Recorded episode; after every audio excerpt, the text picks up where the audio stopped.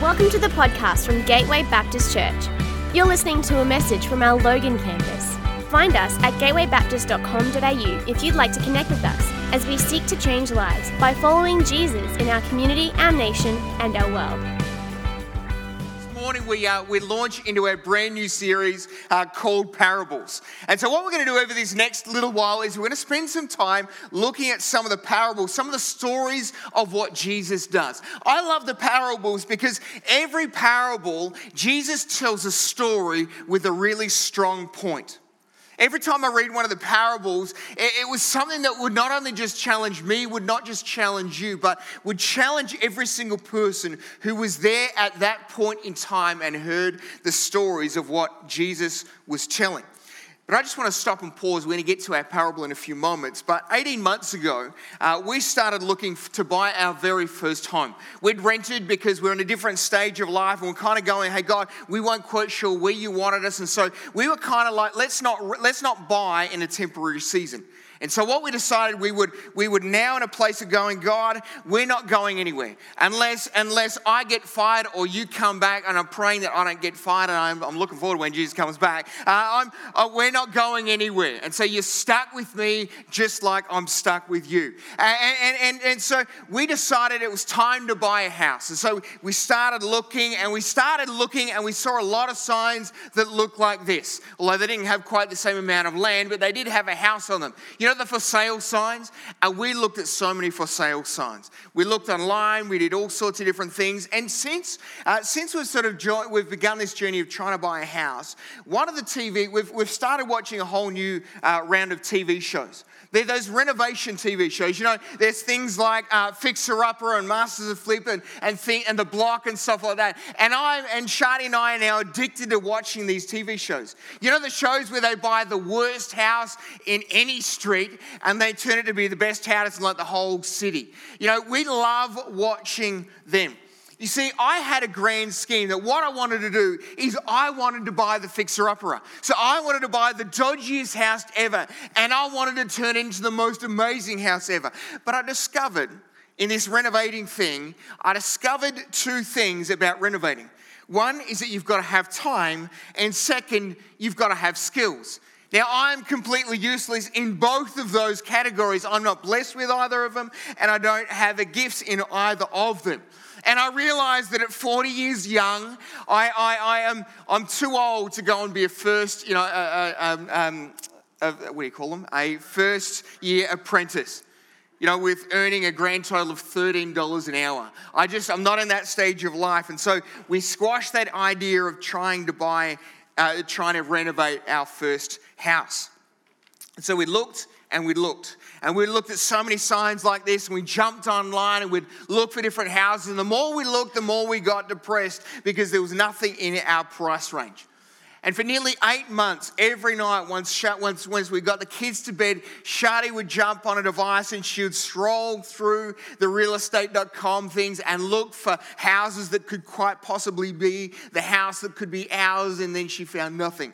And then one day, one day we found this house and i remember looking at the pictures and going this looks amazing. I mean why has no one why has no one bought this house already? I'm thinking you know what? I'm going to go well, i'm going to drive past on the way to work one morning and i'm going to go look at the house. And so i remember driving to the house it was just Ian's landing and it was it was a little bit hilly slash it was kind of built on the side of mount everest. But you know i thought hey i can overlook the hill if this could quite possibly be it. Because i'm looking at the front of the house going yes it's on a little bit of a hill kind of like this. But you know what the house looks all right. And, I remember looking at the photos, and I, so I jumped on the phone to Shadi and said, "Hey, you know what? I'm going to pick you all guys up after school and after work, and I'm going to, we're going to go and have a look at this house." Because I remember looking at the photos and flicking through and going, "This house looks amazing. I mean, it looks spacious. It looks like it's all right." And so I remember going and opening the front door with a real estate agent, walking into the house. And have you ever noticed that that the photos that you see on uh, that, that real estates provide. Now, I don't know who takes the, and if you're a real estate agent here this morning, I'm sorry for offending you. But you know, you know, eh, if you've ever seen those photos online, they make everything look way bigger and way better than actually. You know, it's kind of like the little, the little sign on the back of your rearview mirror in your car. You know, objects may look closer, you know, closer than they appear. It's kind of one of those things. And I remember walking in and thinking, this could be the house. And I remember walking in the lounge room. Now, I reckon if I did this, I reckon I could nearly touch all four walls in the lounge room. And to make it worse, like every second tile in the house was like chipped or cracked or something. And then I walked in the kitchen and it was like you could lift up the laminate, you could attach the laminate from the bench top. And I'm like, yeah, this is not quite like the photos. And then the piece de resistance, church. The piece de resistance was this I walked into the bathroom and I walked into the toilet, and everything was pink. Now, can I just say this morning, you know what? I'm okay with wearing little pink watermelons on my shirt. I'm even okay, sort of, in being called a snag, a sensitive new age guy. But, you know, sensitive new age guy. But I will draw a line in having to poop or pee in a, in a pink bathroom with a pink bench top and a pink kitchen uh, kitchen, not kitchen, but uh, bathroom basin. I will draw the line at that point. And I discovered why there was a little part in the, in the, in the, in the ad that said renovator's dream. So, what I did this week is I found some other renovators' dreams. But before we flick to the picture, let me read the description on the first property. All right, you ready? All right. First property says this bringing the outside in Prepare to relax and unwind in, in your private oasis with no neighbors to disturb your tranquility. Set in a private court location, this home boasts two to seven bedrooms with a flexible floor plan that will delight your guests. And here is the photo of your new house. Fixer upper, all right, there, all right. Ready for the second one? Commanding attention in this central living room, which has to be seen to believed. Transporting you to a bygone era, this huge 8 by 4 meter space is a prime example of the oldie world interior design. And for some of you, this is exactly what you're looking for. love that carpet, especially love the pink, the pink cushion and the wallpaper and the, and the roofing that kind of looks like the church one. All right, all right, all right, third one. This newly renovated two story house has great flexibility to alter, to be altered as desired. And here is your new two story house. Flexibility to change things around. All right, and lastly, this property also features an innovative space saving bathroom with a self composting, self toilet. You know what I'm trying to say? With a hardwood seat. All right, this is your new throne. What's not to love about that? All right, all right, all right, all right. See, I don't know about you, but I don't know what goes through your mind when you see a sign like this for sale, Heavenly, Heavenly Realty. And there's a beautiful picture of a beautiful piece of scenery. See, we all see a for sale sign like this, and we determine whether the house, or in particular this, this picture, the land is worth the cost. You see, what we do is what we do is we, we look at the picture and then we think about our circumstances. And what we do is we, we look at the picture and we think, you know what, will it suit my needs? I mean, I've got three kids and they want to buy a dog. So has it got a backyard? Like, has it got a good sized backyard? Because I want my kids to go in the backyard instead of on devices. And, and you know, I want them to be in the backyard, off devices, in the backyard, and they want a dog. So is there enough space for the dog? But most importantly, is there enough space for me to put my man shed? You know, the man cave. Like, I need the man cave but I also need preferably somewhere for the kids to play too and for their dog. And then there's the issue of going, hey, you know, is the house appropriate? And does it have the kitchen with the brand new granite bench tops? Because we all want those. And Shadi in particular wants those. And so we're looking, we go, does it have the granite bench top? Does it have the backyard? She's saying no. And, you know, does it have an appropriate size backyard for the man shed and for the three kids and for the dog? And then we start going, you know, is the house really worth it? And then, you know what? And I go, hey, you know what? The kids are probably going to want a cubby house. So is there enough room for the cubby house? The the shed, the three kids, and the dog. And you know what? Maybe once upon a time they might want to they might want a pool. I mean, I used to fix pools, and I don't want to fix any more pools, but you know what? They might want to fix the pool. And so is there now enough space for the for the pool and for the cubby house and for the three kids and for the dog and the massive man cave? And like, and then we start thinking through is what we see in the picture and is the house worth the cost that they're asking for? And so we make all these decisions up in our mind before we ever get a sign that looks like this. And we're ever, able to put a sign that looks like this on a picture like that. When we see a for sale sign, we determine whether the house is worth the cost. What we're going to do this morning is we're going to jump into, a, into a, uh, two stories, one parable that Jesus tells. In Matthew chapter 13, verse 44 through 46, it says this, and you can watch the screens or look on your, uh, in your Bible or your device. It says this The kingdom of heaven is like a treasure hidden in a field. When the man found it, he hid it again. And then he went for joy and went and sold all that he had and brought that field. Again, the kingdom of heaven is like a merchant looking for fine pearls. When he found one of great value, he went away and he sold everything he had and he brought it.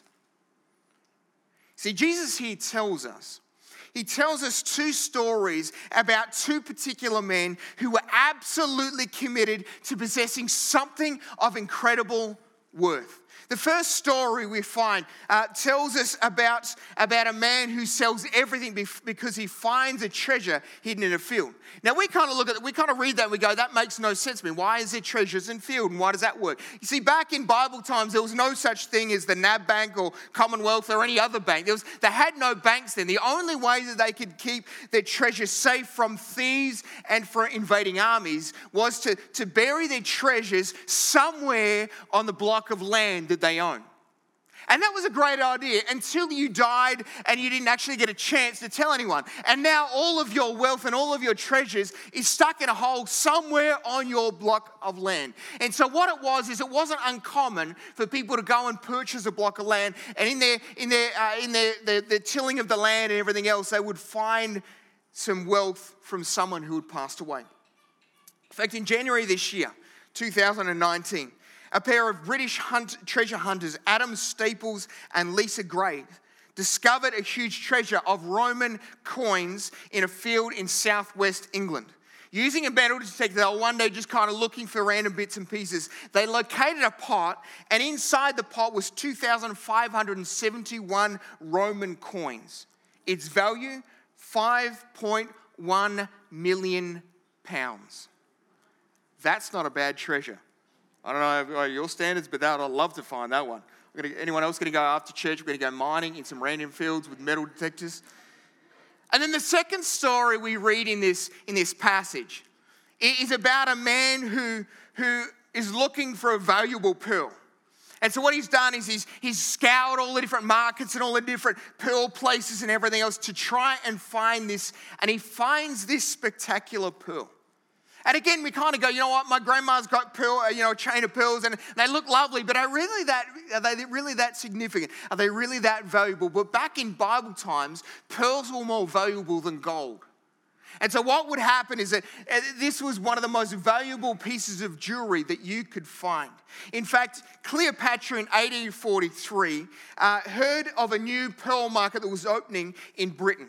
And after a lot of persistence on her behalf, history records that Emperor Claudius invaded Britain primarily because of Claudia heard about this new pearl market that was happening.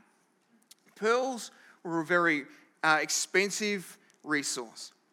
And into this, we find Jesus making this statement. And he says, This is what the kingdom of heaven is like. And in my mind, it's kind of that moment where he grabs the mic, he drops the mic, and just kind of walks off with a sense of, Yeah, that's what it is. Walks off. And all the disciples are standing there going, Huh? And you know what? That makes me feel better. Because a lot of you are sitting here, because I was sitting there going, Huh? That, I mean, that's I don't understand what you're talking about, Jesus. You see, the reality is, is sometimes we can look at that and go, God, what are you trying? Jesus, what are you saying? What is the kingdom? What is the kingdom of heaven? Well, John Piper explains it like this Since God's purpose for the world is to save people for himself and renew the world for that people, his kingly rule implies a saving and redeeming activity on their behalf. This is why the kingdom in the New Testament is called the good news. See, this is the big idea of this parable. This is the one thing, the one thing that Jesus wanted the disciples and those that were hearing and understand what he was talking about. And what he was trying to get across to them is, is this big idea that the joy of knowing him is far greater than the cost of following him. The joy of knowing him is far greater than any cost of following Him. One of the things that we want to do is, if you're anything like me, I feel like at times I'm like a goldfish. People tell me their name and I forget. And so you're a lot like me. I can read that and go, that's really powerful, that's really powerful statement. And then we kind of go, now what was it again?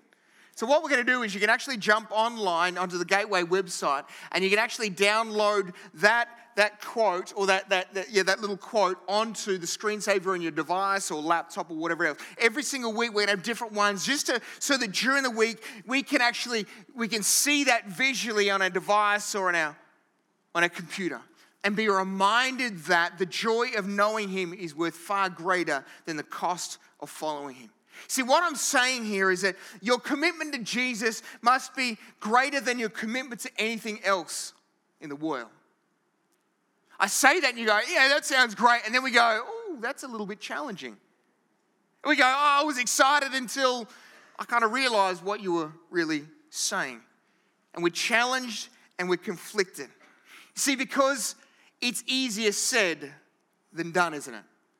It's easy to say that and go, yeah, that's awesome. And go, amen, and clap, and, and then go, oh, I don't really like, I'm not quite so excited when the cost comes. But I want to ask you a question this morning. Do you possess that overwhelming hunger to possess Jesus? Do you have that? Do you know where that hunger comes from? Do you, do do you know what, what makes people like you and me fully committed followers of Jesus? Because you know what? The reality is to do that means that it's going to cost. It's going to cost us something. You know, it's going to cost us something to buy, to buy a property just like this. You know, we can look at it and go, you know what? I want that. And it's funny how when it comes to wanting things like that, the price is not always the issue. But I want to be honest with you this morning. Is it okay to be honest? Good, because I was going to tell you anyway. I prefer if you wasn't. Okay, I'll just lie. All right. Uh, I want to be honest with you this morning. Sometimes I even wonder whether I know what it's what it know what it means to follow Jesus. What it, what it know what it means to, to pay the price, the cost that he calls us to. See, I and I say that because I feel like at times I, I, I, want myself to, to give my all to Jesus, but, but then I end up giving him only part of it. You see, in the busyness of the, the, the, the things that are happening, the emails that are coming through, and the deadlines at work, and this and that, and the kids want this from me, and Shadi wants that from me, and, and there's all of these different things that are going on, and keep you anyway uh, and, and so and there's all of these things that are going on in my mind and in the midst of it at times i'm not able to give my all to god you see, too often at times, my passion is half hearted instead of wholehearted. See, it, it, at times I feel like I'm double minded when I would be single minded. At times I feel like I want to tell Jesus that I want to stay close to him, and yet I find myself drifting away from him. Now, I know that none of you have any of those kind of thoughts or any of those kind of experiences, but I reckon that maybe there's just one of us that are just like me at times. But where does devotion for Jesus come from?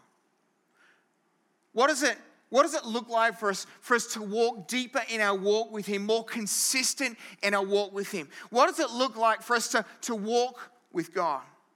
What does it look like to have a life that's transformed and is, is what is an un, what is a transformed and uncommitted life? Something that's totally committed to Jesus look like? Fully committed disciple. What, is, what does it look like when we, when we turn our half hearted believers into wholehearted followers of Christ? See, in these parables, Jesus highlights a couple of things, a couple of things that are really simple and yet so significant. See, in these parables, Jesus begins with one man who discovers a treasure in a field, and there's another man who discovers a pearl of great worth. And the principle here is so simple that I don't want to say it, yet it's so simple and yet it's so profound. Commitment to Christ begins when we discover Him.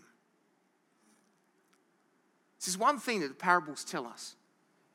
The one thing that the parables teach us about how people meet Jesus. You see, the first parable is about a guy who's looking in the field, he's just doing his day job and, and he's kind of digging a hole for his boss and he finds this great treasure.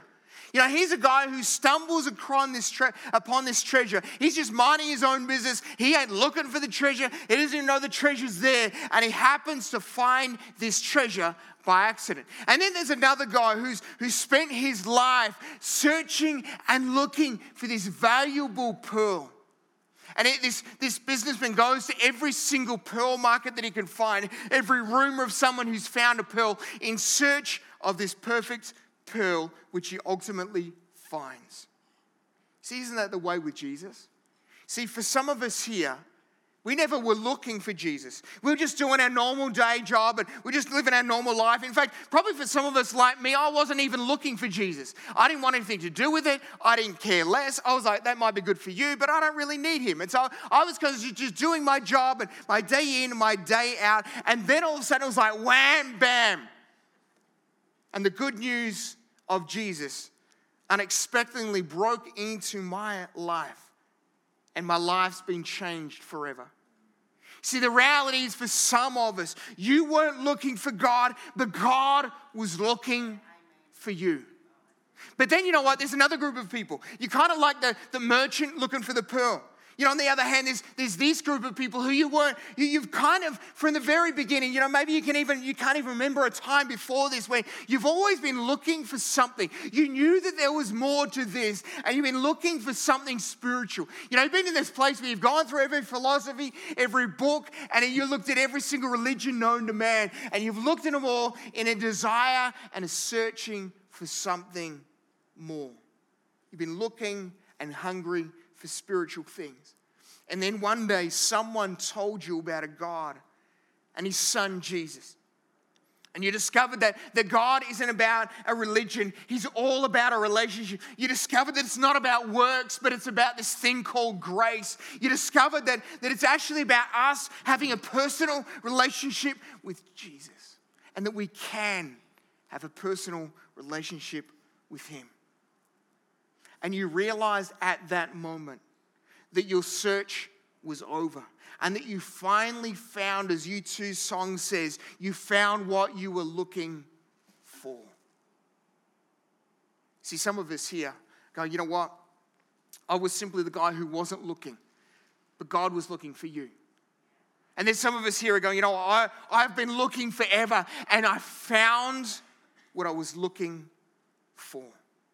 See, we all discover Jesus in different ways. But the point is that absolute commitment to Jesus can't happen unless we discover Him. And if you've not discovered Him in a few moments, we're going to give you an opportunity. Because you can't possess a treasure that you haven't found. But finding treasure is only the first stop, it's only the first step.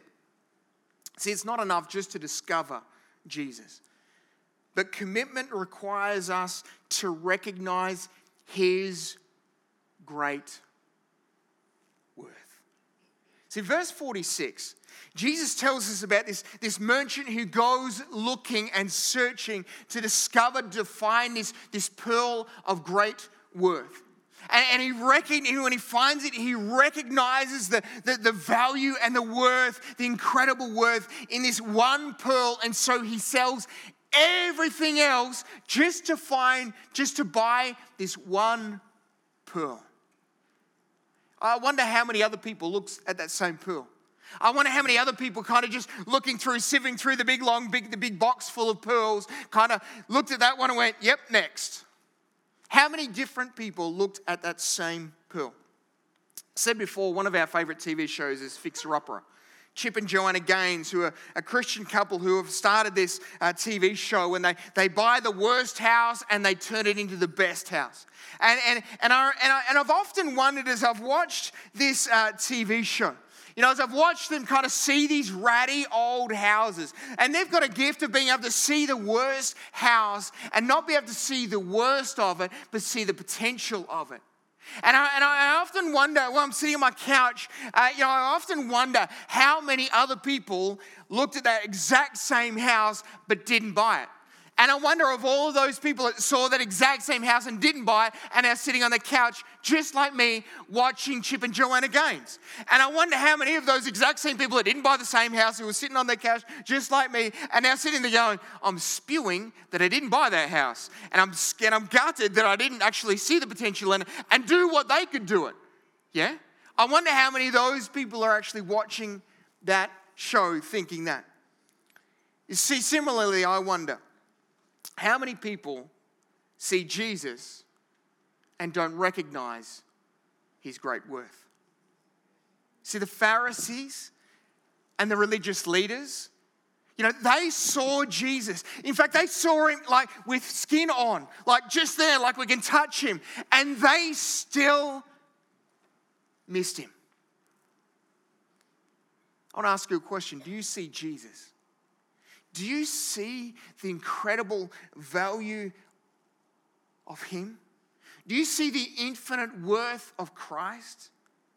Do you see what He can do in your life and therefore can do through your life? You see, what happens is this when we discover the value of Jesus and the value of what He's done for us and, and how He can change your life from the inside out when we see Him, it's only then that we realize the joy of knowing Him is far greater than the cost of following Him.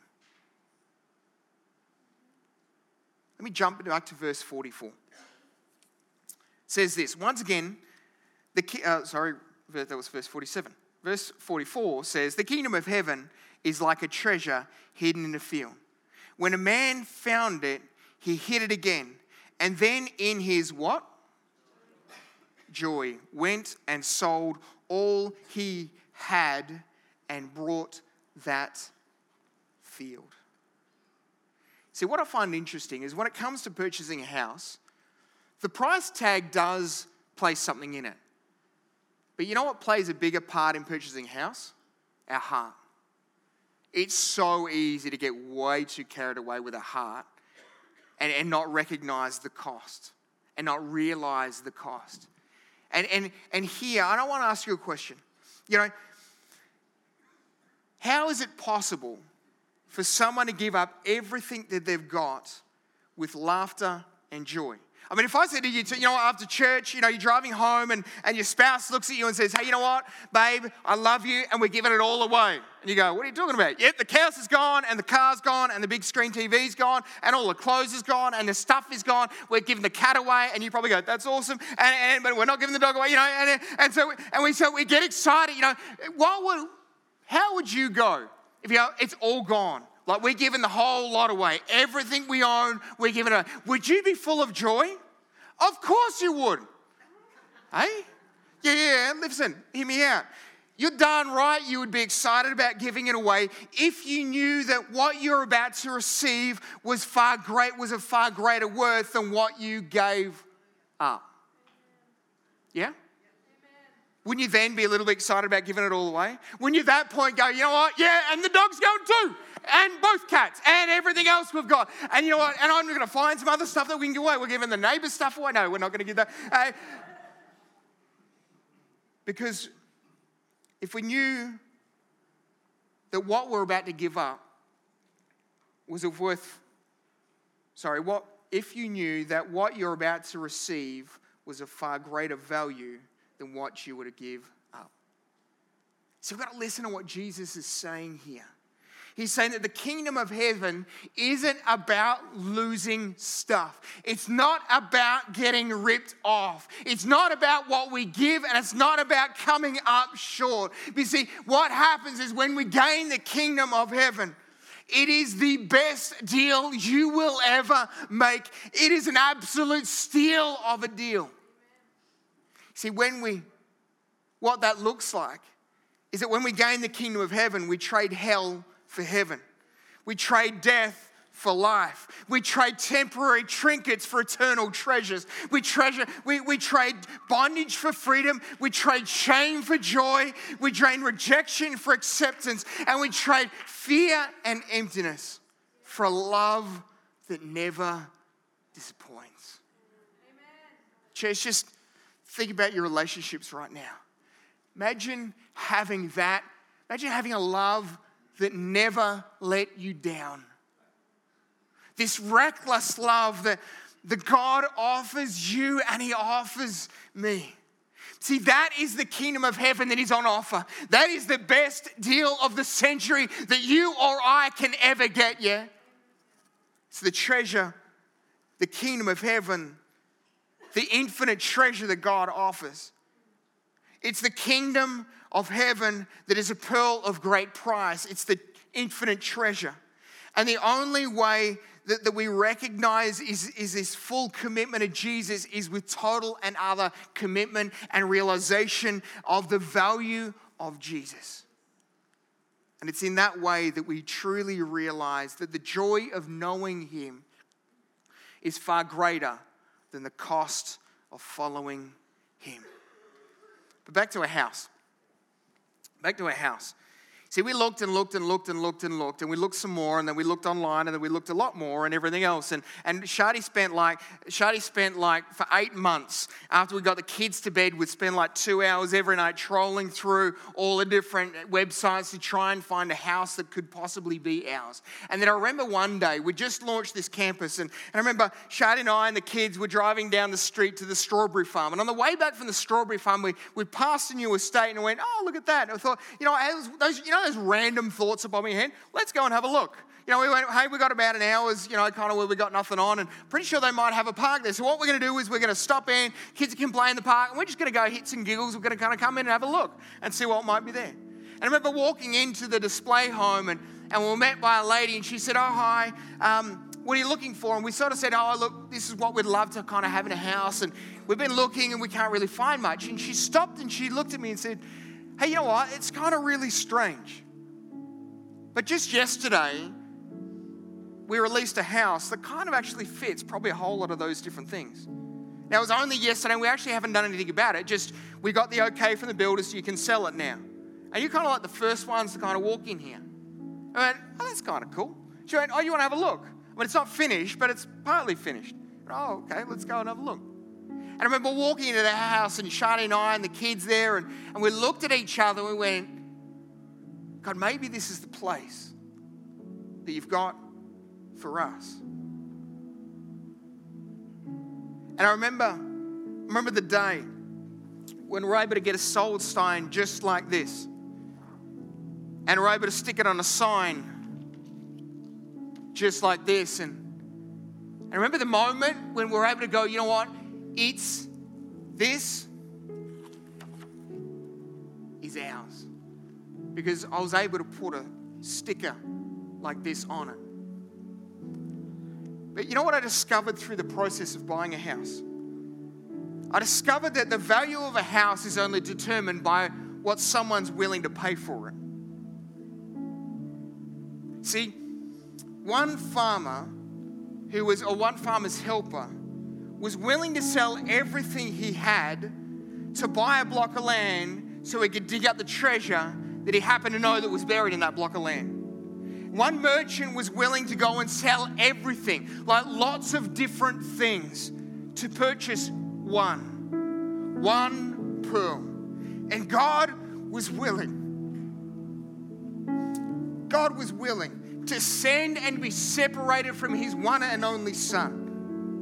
He was willing to send him from heaven down to earth to live a perfect life a life where all he did was to serve and love other people. And he never sinned, he never did anything wrong. And then there was one person,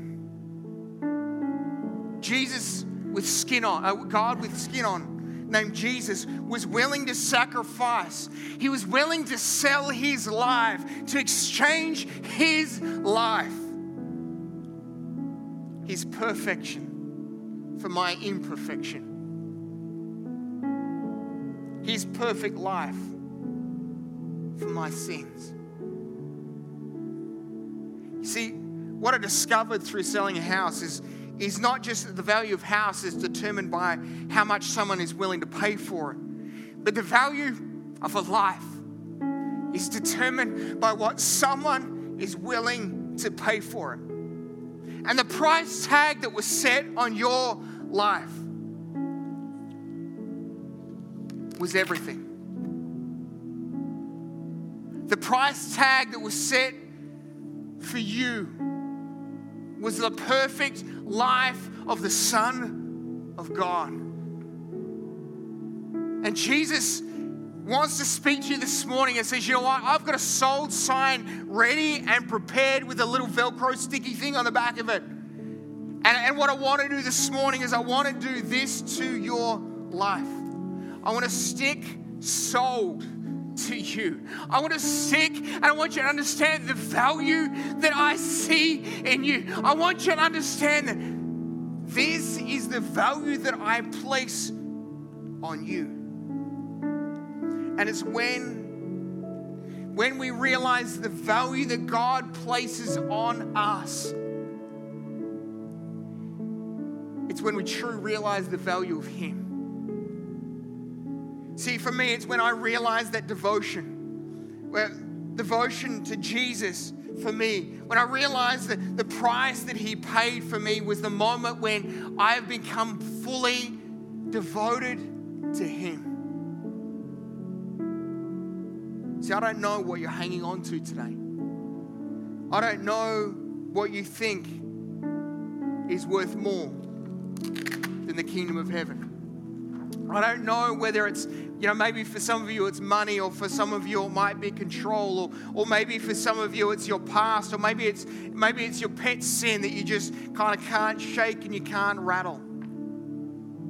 And you just can't imagine life without it. See, whatever it is, I want to tell you that nothing is worth what He is worth not even close.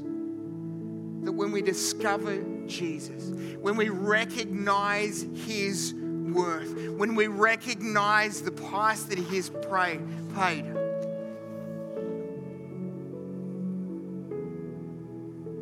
then God puts a sold sign on our lives.